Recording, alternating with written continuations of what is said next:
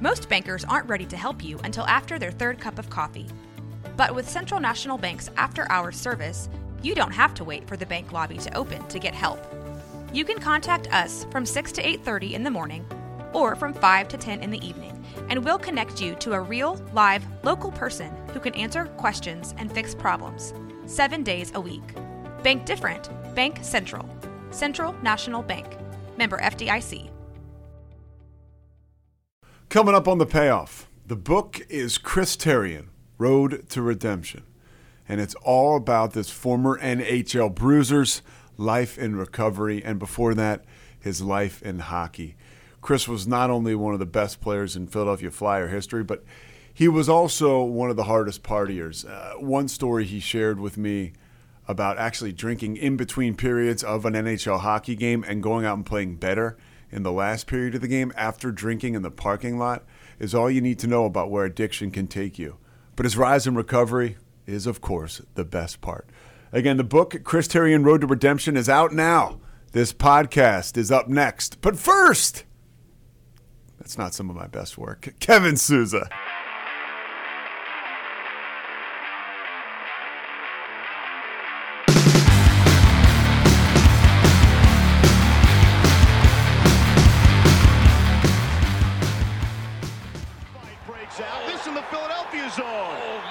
Oh, Therien going at it with Odgers. Holy jeez.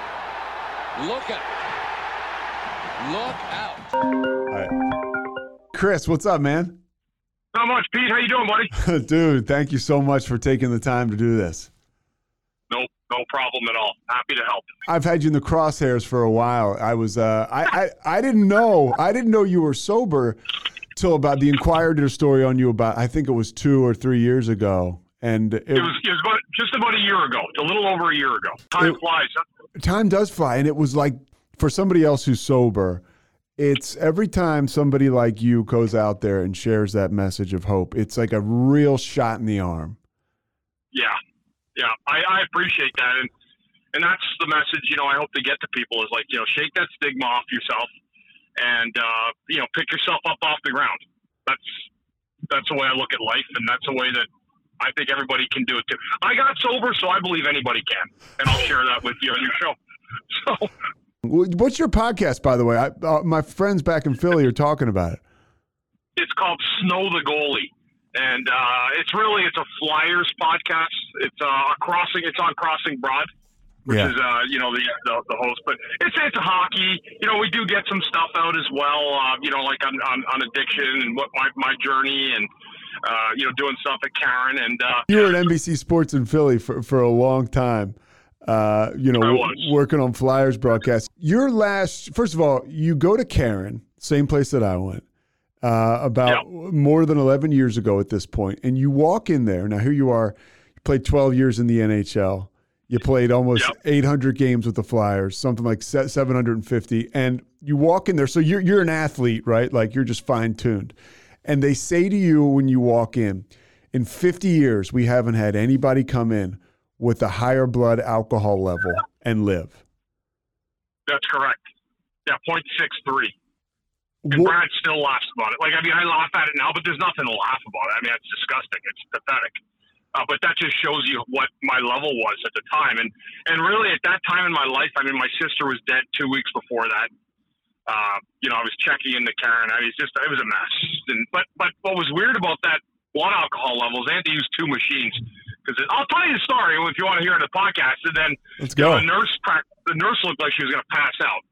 Uh, like when she saw my blood alcohol, she's like, uh, uh, you know, she couldn't even talk. And I, and I was talking and walking and standing like I would be right now, like sober as a judge. And, That's and, what I look like. and and they just for you it's business as usual, but even for them, when something addiction related would be business as usual, they were they were blown away. And they said it was because you were such a highly trained athlete. Otherwise, you probably would have been dead. Yes, the guy absolutely said it. He goes, if you were not, and and the thing was, is I was in incredible shape even then. Like I, that, drinking like that, but my, my, my physical condition, like you could have put me if if there was like a thing. I mean, I was one of those guys. I could work out till or, or drink till two in the morning and be up at five thirty going to the track. And that's the hockey and- culture, right? It is, it is, and that's you know like work hard, play hard. Yeah, so you you're you're in Caron in 2006. I want to go back. I mean, now you're working as a recovery advocate with Caron, and I, I am just in love with with Caron because it. I feel like it it saved my life, dude. The moment I walked in there, something changed for me, and I haven't been the same since in a in a very positive way. And yeah, I, and, and I feel the same way.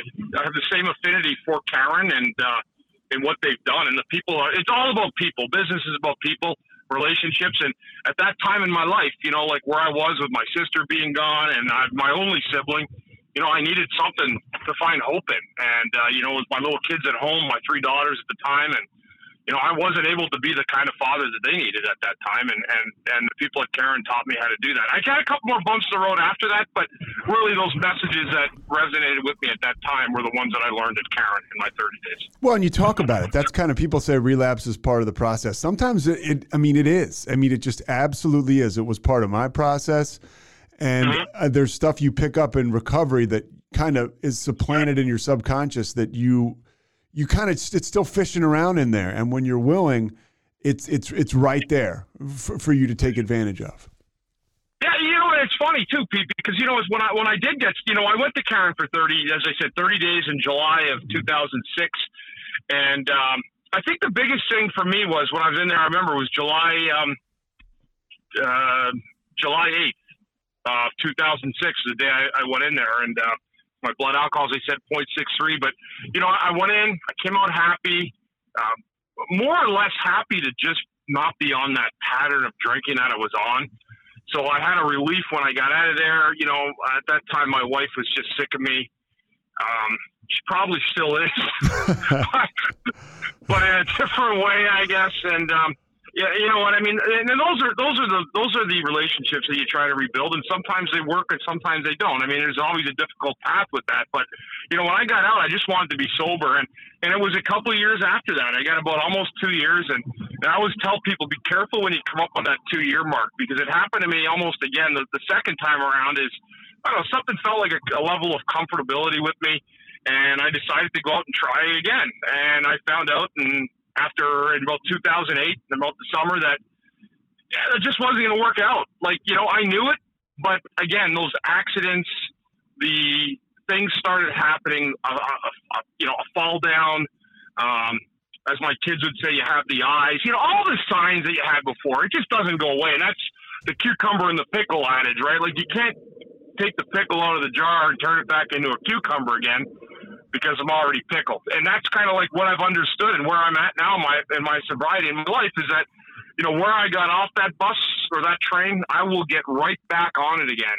And if I if I choose to drink uh, to drink again, and I know that now, and that's the trick to recovery. Is I think for anybody to understand what their deficiencies are as a person, uh, what their strengths are as a person, and things that push push back against them, as they did for me, and that was alcohol. Uh, you know, and I've been comfortable now looking at myself in the mirror when I get up in the morning and saying, you know what, I am an alcoholic. Um, I'm okay with it. I have alcohol use disorder, as I prefer to say. The word is changing. That word alcoholic is definitely kind of is, is, is kind of going by the wayside in a lot of ways. But you know, there's a way to view yourself, and I and I view myself as somebody that has had challenges, uh, someone that's had great successes as well in my life. Uh, but a lot of those successes came before um, and after my drinking. And I guess with hockey, yeah, I mean, and, and the beginning was when it was with the Flyers. You know, it was during my career that my my alcohol use disorder began, um, and it's where it went on the rise.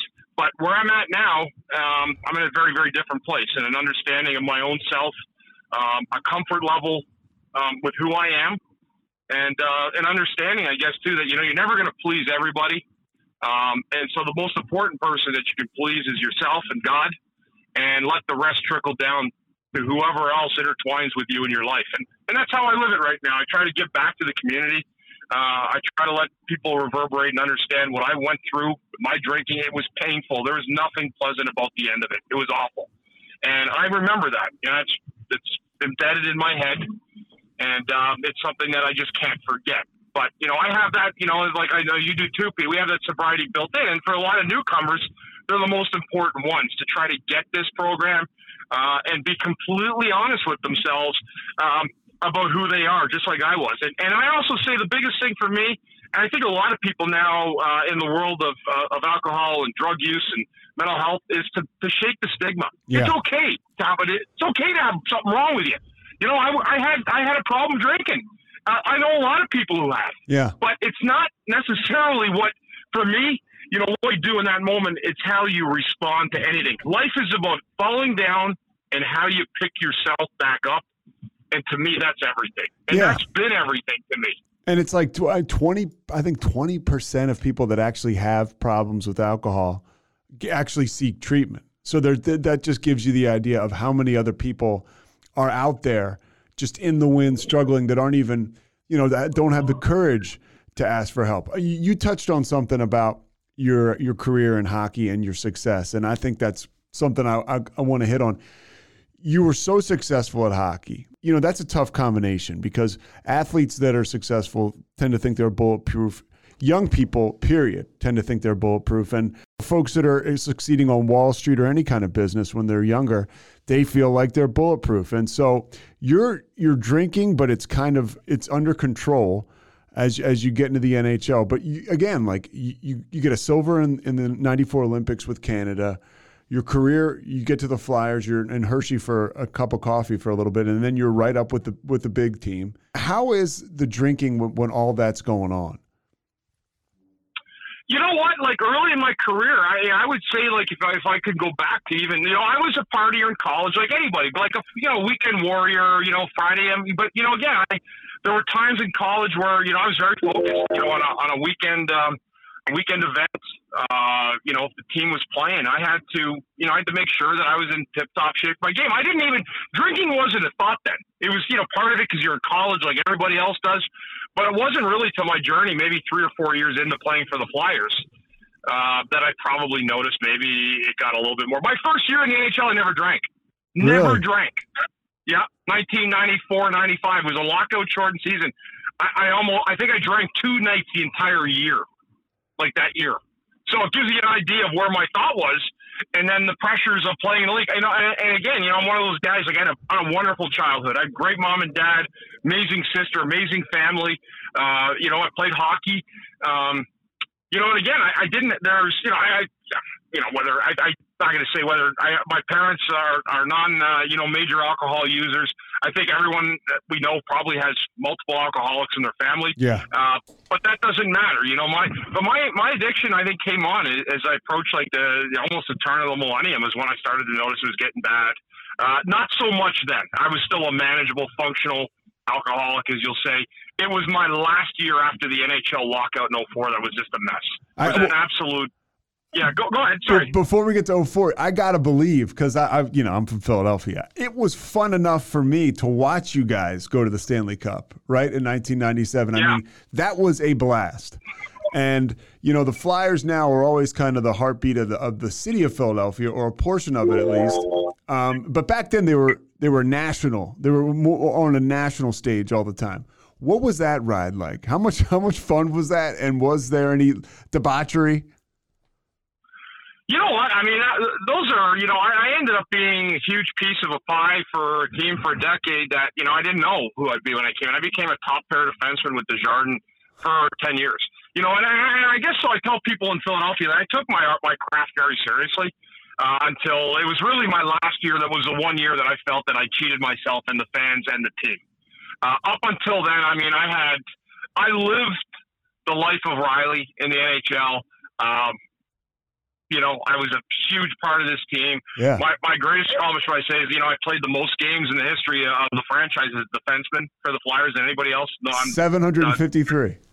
yeah, just a couple ahead of Joe Watson uh, at the time. Yeah, and, okay. Uh, you know, so so again, you know, and, and you know, and I also say, you know, I, I don't have like a, I don't have a um, a whole wall of awards uh, from the league uh, with my name on it. You know, my name put on them, but you know, I played here, like I said, for 12 years for who I believe is also the greatest leader in the history of pro sports, and Bob Clarke.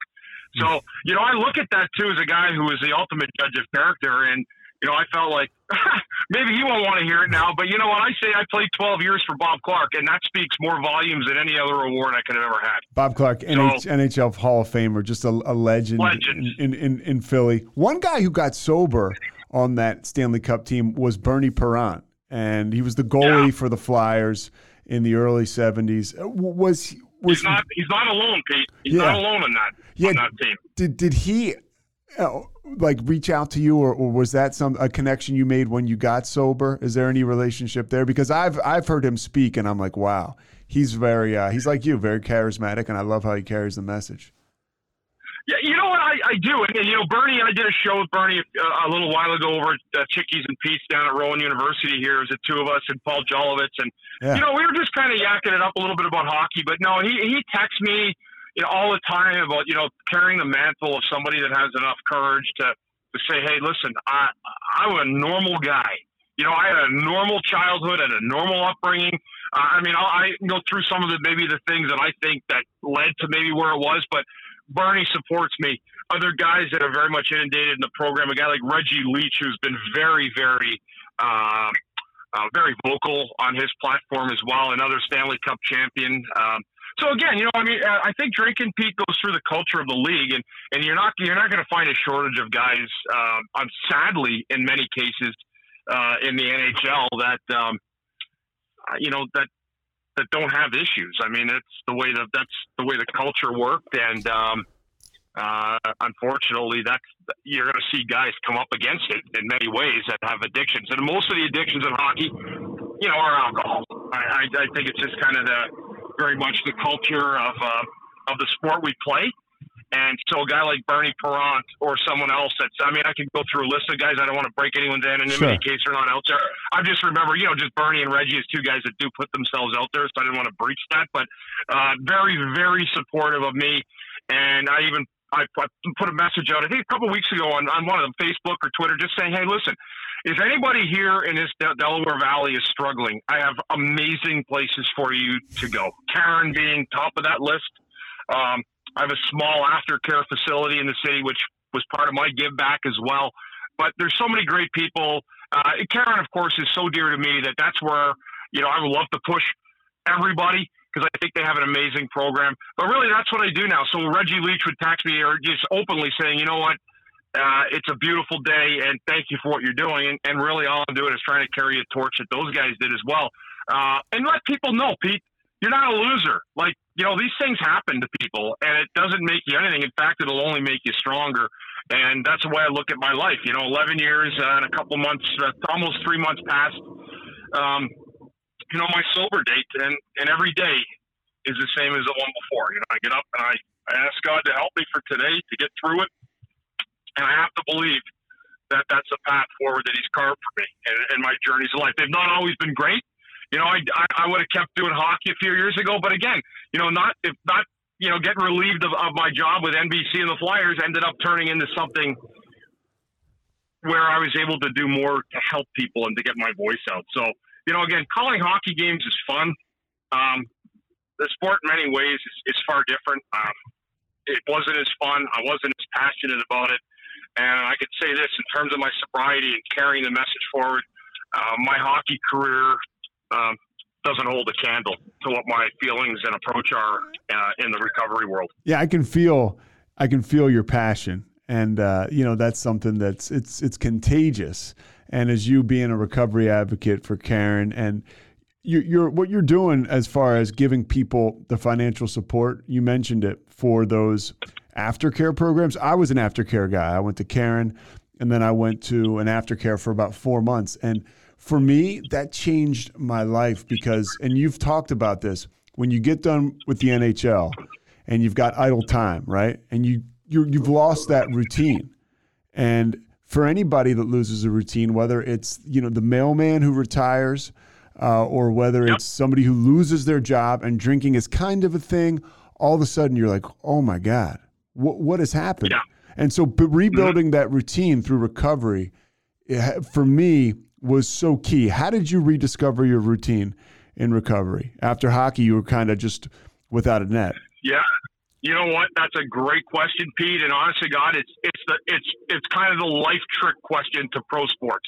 You know, I don't care. You know, and again, you see guys come out now, like NBA guys or baseball or whatever, making 30, 40 million dollars. And, and what I can say is, yes, that money's nice to have. Uh, I don't have that, uh, but athletes do. It doesn't it doesn't take away the issues that you're going to face. Isolation. You know, here's a here's a problem with sports for me, and and the leagues need to do a better job. And I'm actually having an initiative I'm working on right now for guys to immediately step out of their sport and get involved in their post careers, whether it's getting some of their jersey sales, uh, taking a passion project they have and trying to move forward. I want to get that, uh, be able to set up like a, yeah, almost like their own web page where guys can then kind of manage it, uh, have people work, you know, work for them through through uh, whether it's social media or whatever. The problem is, is that when you're in that locker room, and this is exactly how it happens. Chris Therien plays with his 22 or 23 best friends every single day of his life for 12 years in the NHL. You're flying around on charter planes. You're, you know, my roommate was John LeClair. And I can Yeah. assure you there's not many, not, I mean, me and Johnny, and we call him Johnny Vermont. I mean, we were great friends. We still are, but we never got cheated on the road of a good party. Like we would go out and it was, we, we were living life. And I don't have regrets for those moments. But what, what, what I do see now as, as I've gotten more wisdom and a, away from the game is that the NHL and a lot of leagues don't really have a post plan for their players. And that's the biggest problem. When you're done, as I said, Chris Therien leaves that locker room. You're out the back door. You can't just come in and visit because the locker room's sacred, right? To the, the players only Yeah. on that team. So when you're out there and you realize, like, well, geez, I'm going to call this guy, that guy. Well, he's in another city. He went home. And you're sitting there then looking for work or looking for things to do because you're not going to sit around. Some guys may think they're going to sit around the rest of their life watching TV. I can assure you that is not going to be what you're going to want to do. So it, there's a whole mindset and a whole change on your brain that you have to become acclimated for. And none of the leagues that are out there do enough because it does not matter how financially sound you are. It matters how well your mind is equipped to be able to handle that. And what are you going to do to make your life, uh, uh, you know, a, a very, very positive journey post athletics? Yes, and you do a complete 180 by by getting what sounds like the gift of desperation, right? And and, and getting sober. Where for me, that's where I, I find the blueprint. I was an athlete too. I played football in college, got an injury, but they kept me on scholarship. So I had I was like reined in, you know. And then once I got out of college, it, I was in free fall. There weren't people checking on my classes. There weren't people, you know, making sure that I wasn't getting in trouble on the weekends. It was uh, no more study hall. School was out, man. And uh, you know, I Yep. didn't have the resources or, or or the star power that somebody like you did. But like you're saying, it's all the same. It's not even about.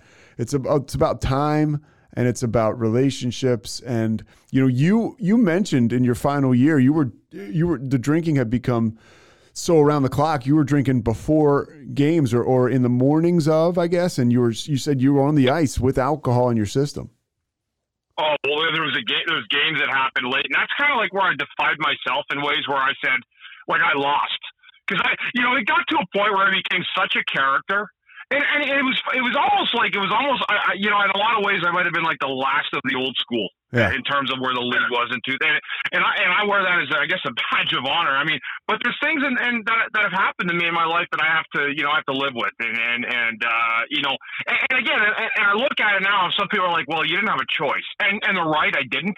I had a choice of where, of how I got there on that journey. Yeah. However, I got to that part, but yeah, I mean, there was there was a my most famous story of it myself, and I have it in the book. Was um, I wrote a book which will be out at the end of the year as well. nice Uh, that's very, very, very, self-explaining of who I am. You know what what went wrong in my life and what went right, and and also a lot of great hockey stories. I know a lot of people want to hear about the Lindros era. Oh, and yeah. all, the, all, all the secrets of that. So that's all in there too. But um, yeah, you know, uh, you know, when I look at um, yeah, I, just, I, I look at, at, at what I did. You know, there was a game we were playing against Calgary, and this is, I mean, this is as true a story as as you'll ever hear in the league. And it's, but uh, it was a second period. Uh, we were tied 0-0 against Calgary. You know, and I, I for whatever, I had the worst withdrawal. And it was in the first period. I'm thinking to myself, we're going to lose this game in the third because I'm playing about seven minutes a period. And, uh, you know, six, seven minutes, which is, you know, you're like almost it's still an 18 or 20 minute night defenseman at 34 years old.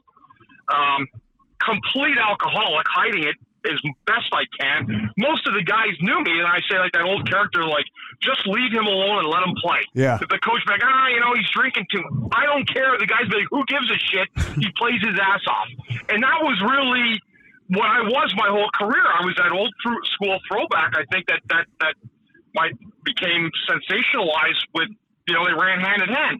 But that game in December of 2005, uh, I had such bad withdrawal, and of course I had vodka in my car.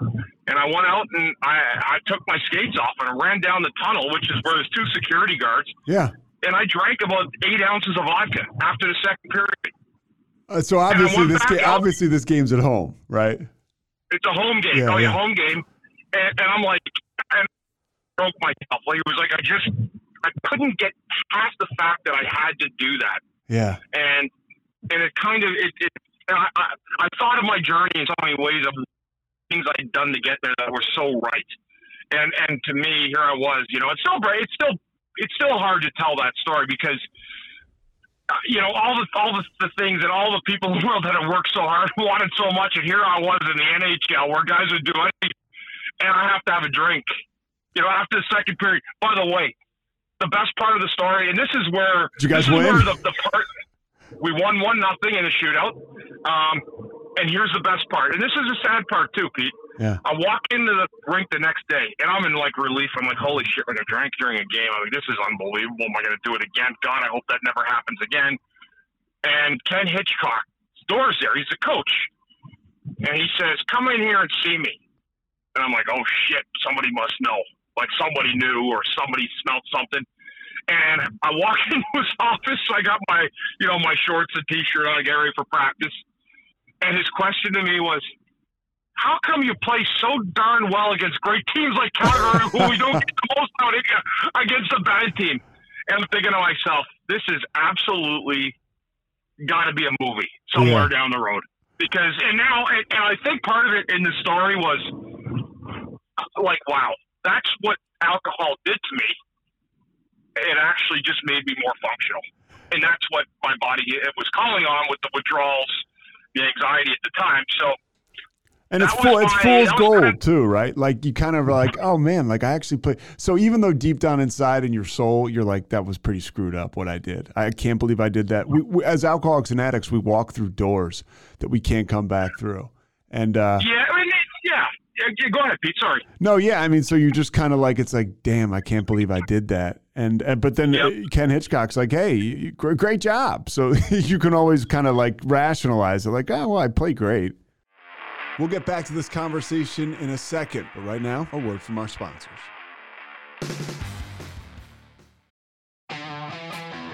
The all new Chevy Colorado is made for more. Stacked with the latest in vehicle technologies like a class leading 11 inch diagonal center touchscreen and an extra large wireless charging pad.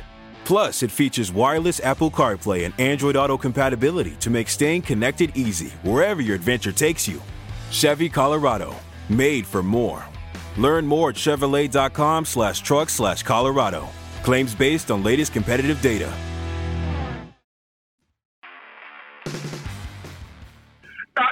I played amazing. I had an amazing third period. I could tell you that too. Um, that's that's, but that to me was a problem, right? Like Yeah. that was where I, you know, I was one of those guys that had the alcohol, you know, the, the disease of alcoholism, and, and and I knew it. And I had, you know, three amazing little girls at the time. You know, I had a young family, and I just, I didn't want to live like that. Like I was like, this is insanity it was almost like like say I lived like that for six months. If probably that type of drinking lasted from the NHL lockout, I would say midway through it, like December of 04, uh, through about a it, you know about 14 months because I, I got a concussion in January of 06. My career was over.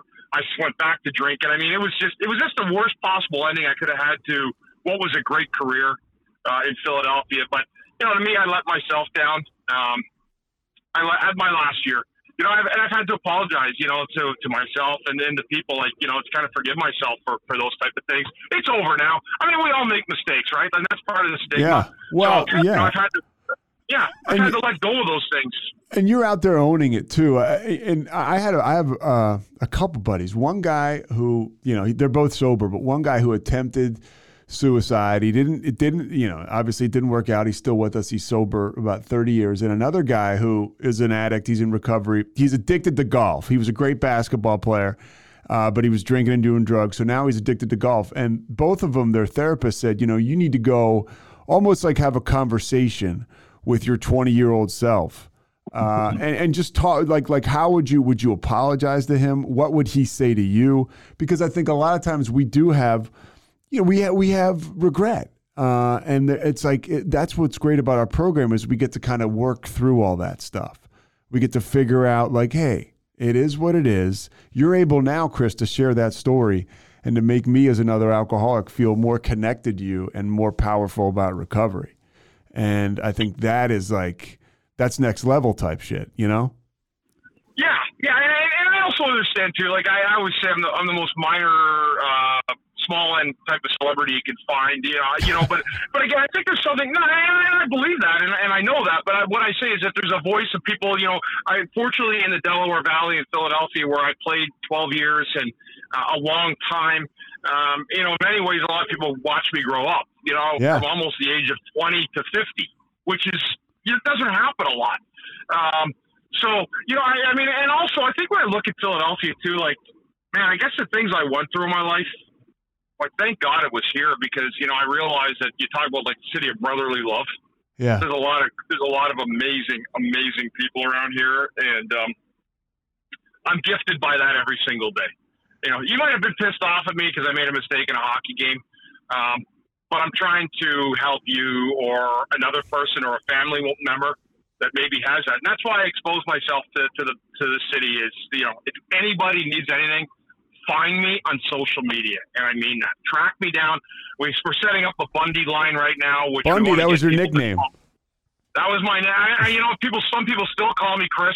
Now I get called Chris in the new world of circle I, I travel in, but in the hockey world, it's Bundy, and it's pretty much only Bundy. And there's times I look back and someone called me Chris, and I'm like, are they talking to me?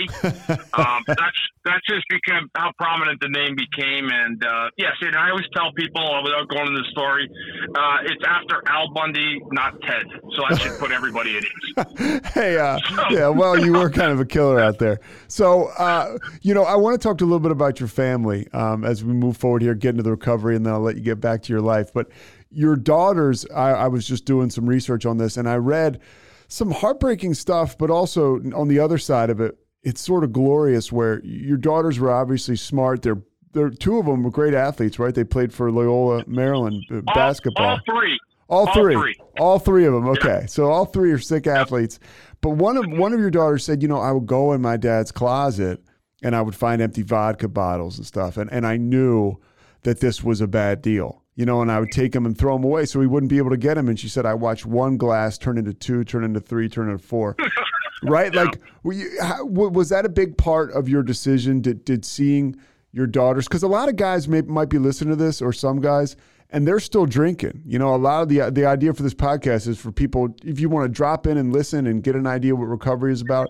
You know, there's a guy out there who still thinks he's quote unquote functional, but his daughter knows he's a drunk. Um, Yeah. You know, how do you relate to that guy? That's that's that, that that's what I do. That's exactly what I do because I try to, to, to preach recovery from, you know, a human side, but also a family guy, uh, and especially a father, especially a father more so than anything else. You know, you know what's great? I went out for that to dinner with that same girl who said those same things last Friday night. The two of us went out for Mexican din- uh, dinner together Yeah. we laughed. Um, we talked like there's no talk anymore of alcohol.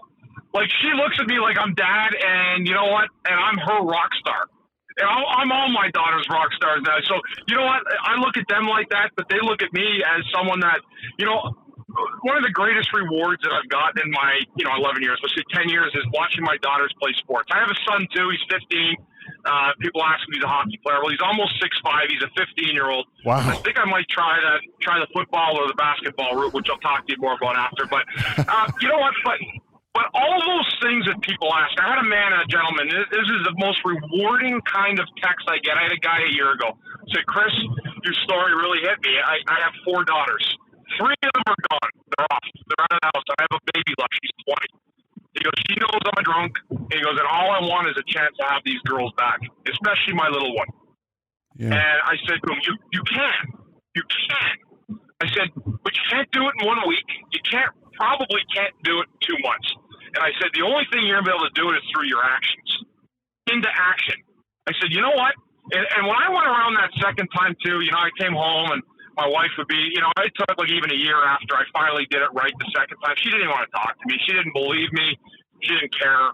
Um, but my kids did. And they're the ones really there where I look at life and I said to myself, you have to do this for your kids because they're the ones that matter.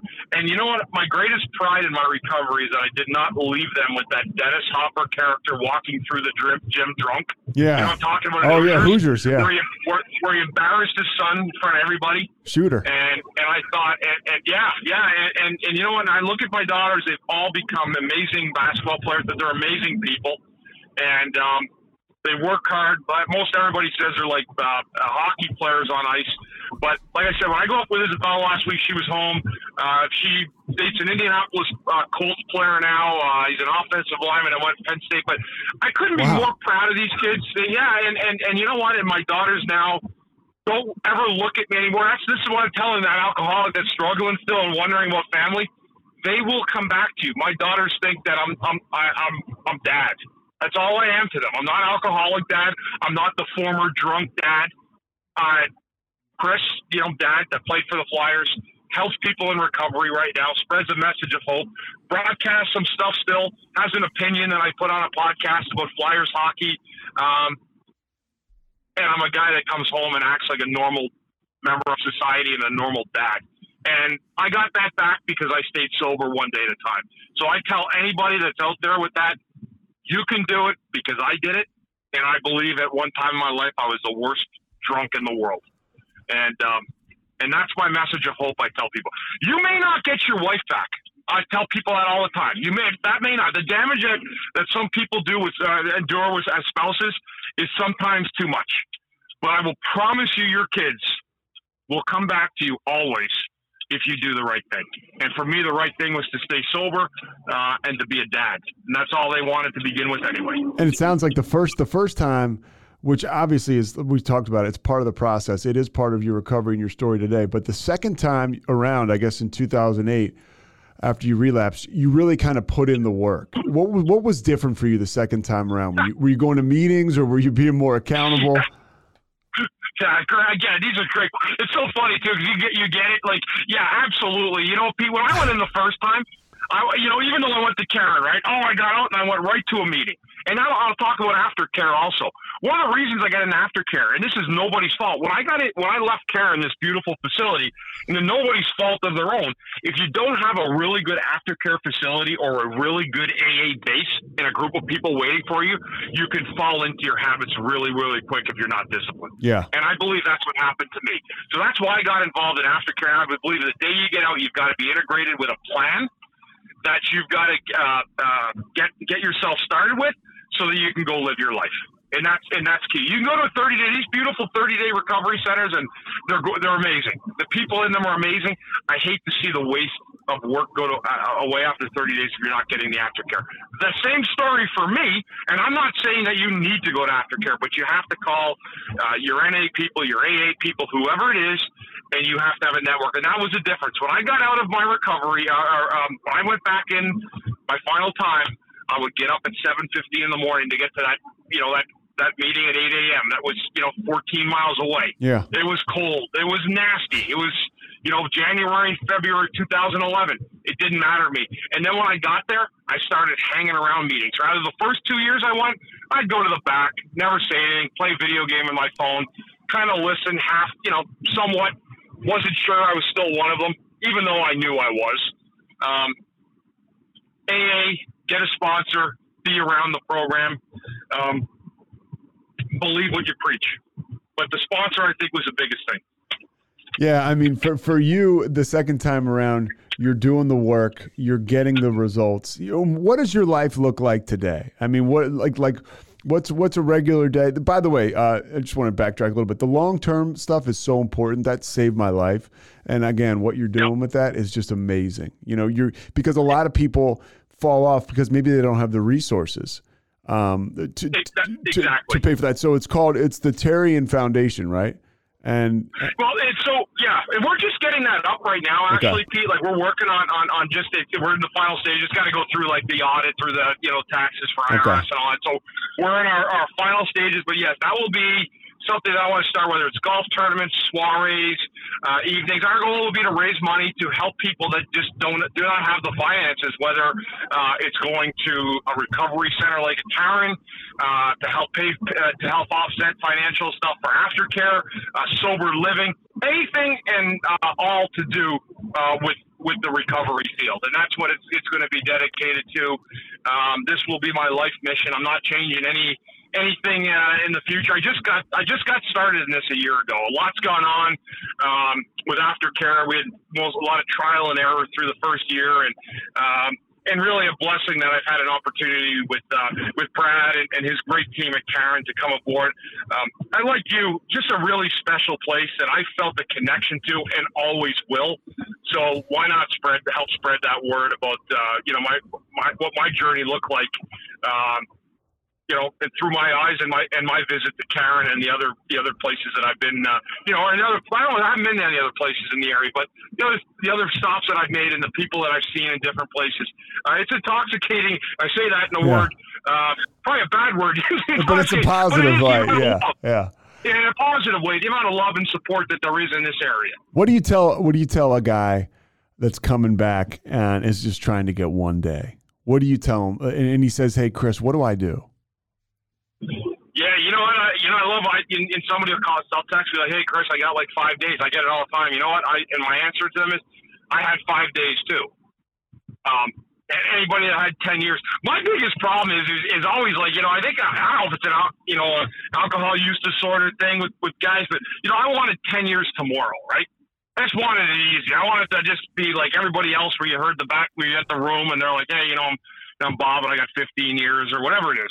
You know, I wanted that right away. So I tell you, live life one day at a time. And you know, and and, and I and I say this humbly. There was a time I couldn't get five minutes in 2006 when my sister died. I had to eulogize her. Your you know, sister, your sister died su- died suddenly from cardiac arrest. She was 32, and this is during Yeah. you, you, you know your spiral, and then you just like most, if not all of us would, you go into free fall, and uh, you know, so you, you had to eulogize her. Go ahead, I cut you off, but I want to just give people a No, little background. and it was it was it was about a month there where it was like, man, like I just my sister's gone, she's never coming back. My mom and dad are devastated. I'm an alcoholic. They don't know the extent of it. Few people do.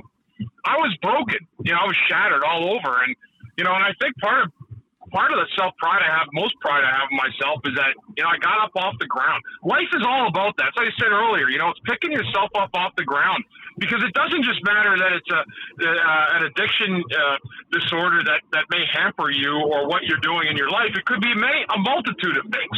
It may have nothing to do with addiction.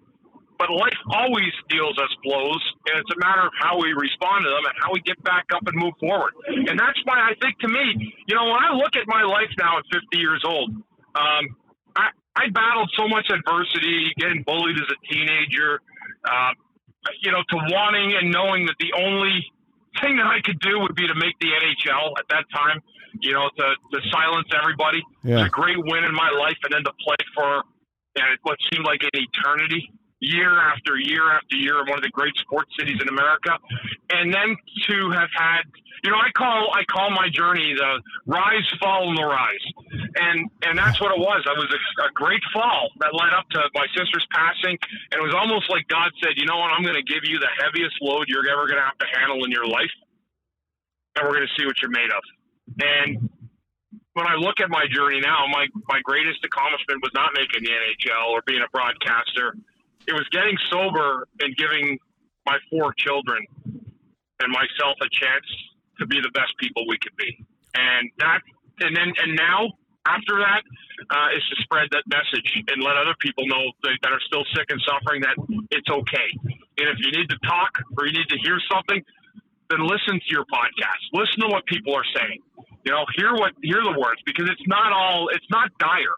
I look at this as an opportunity to take a positive, um, great step forward. Oh, you know, dude, not- yeah. it- it- Yeah, I mean, yeah, and not to and, and part of it, it does mean you have to admit you got a problem. yeah, That's sometimes hard. Like I lost, I lost the battle of alcohol. it was a hell of a fun ride for a while until it wasn't. totally, and I dude. lost, and I lost bad, man. I got knocked. I got knocked out cold. Well, you sur- And, you uh, surrender to win, and uh, that's really hard for That's it. people to conceptualize. When you now, as a recovery addict for Caron, uh, you know you see the light in in your girl's eyes and your son's eyes when the, when they're just talking to you because of the guy you've become today. What washes over you in those moments when you're speaking in front of a crowd, you know, uh, talking to them about recovery? And I got to imagine you, it's got to be pretty crazy to, to to you know make an incredible play on the ice in front of twenty some thousand um, at the Wells Fargo Center, right? But but like it's it's a it's a whole different different high. Yeah, I don't, I don't remember my puck skills making too many great plays, but a good defensive effort. You know, Yeah. and I, I mean, I, that, that's kind of I think my, my I think my, my humbleness playing into it. But you know what? Like I said, I I, I think that I, I guess when I'm up there talking to people, it just that you know that I did this, and and, and I guess because I realized that I. I probably didn't at one time. You know, I ne- didn't necessarily believe that I ever really could do that. So I think that that's where the challenge comes in in many ways when I look at myself now. But, you know, I, I just look at, I think the life that's, that I've set up for myself. I have a lot of pride in who I am now, you know, and, and I still, but I still have to guard every day.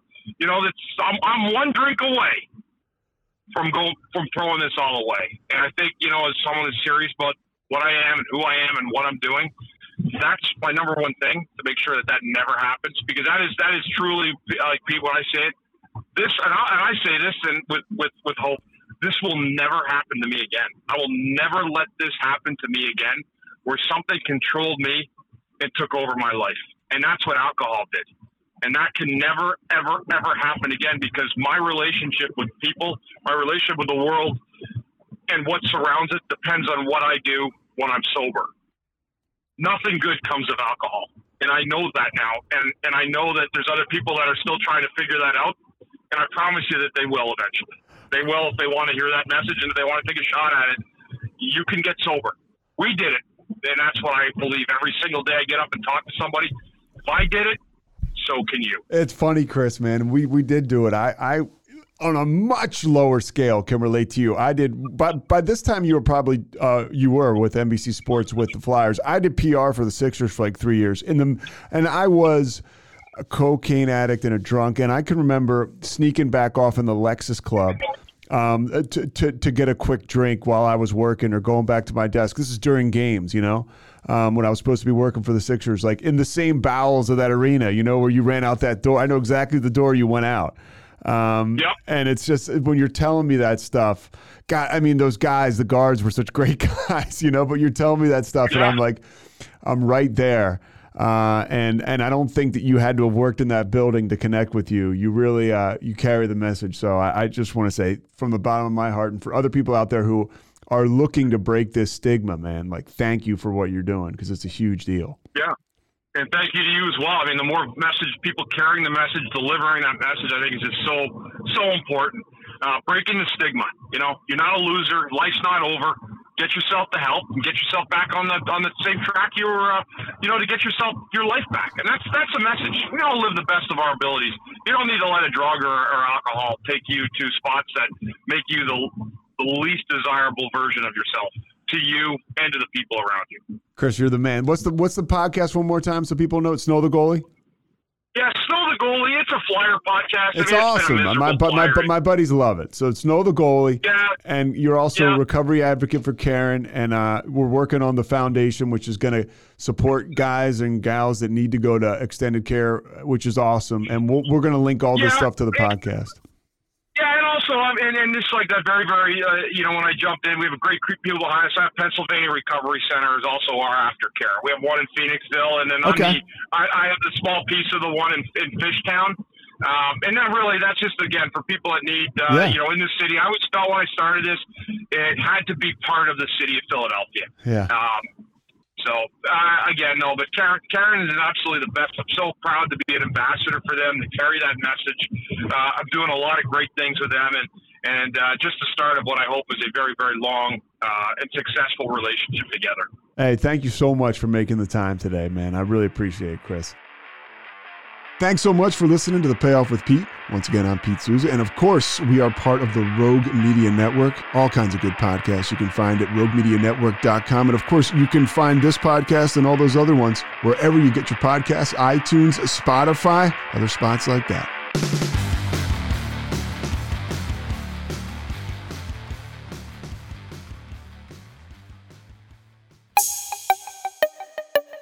This has been a Rogue Media podcast.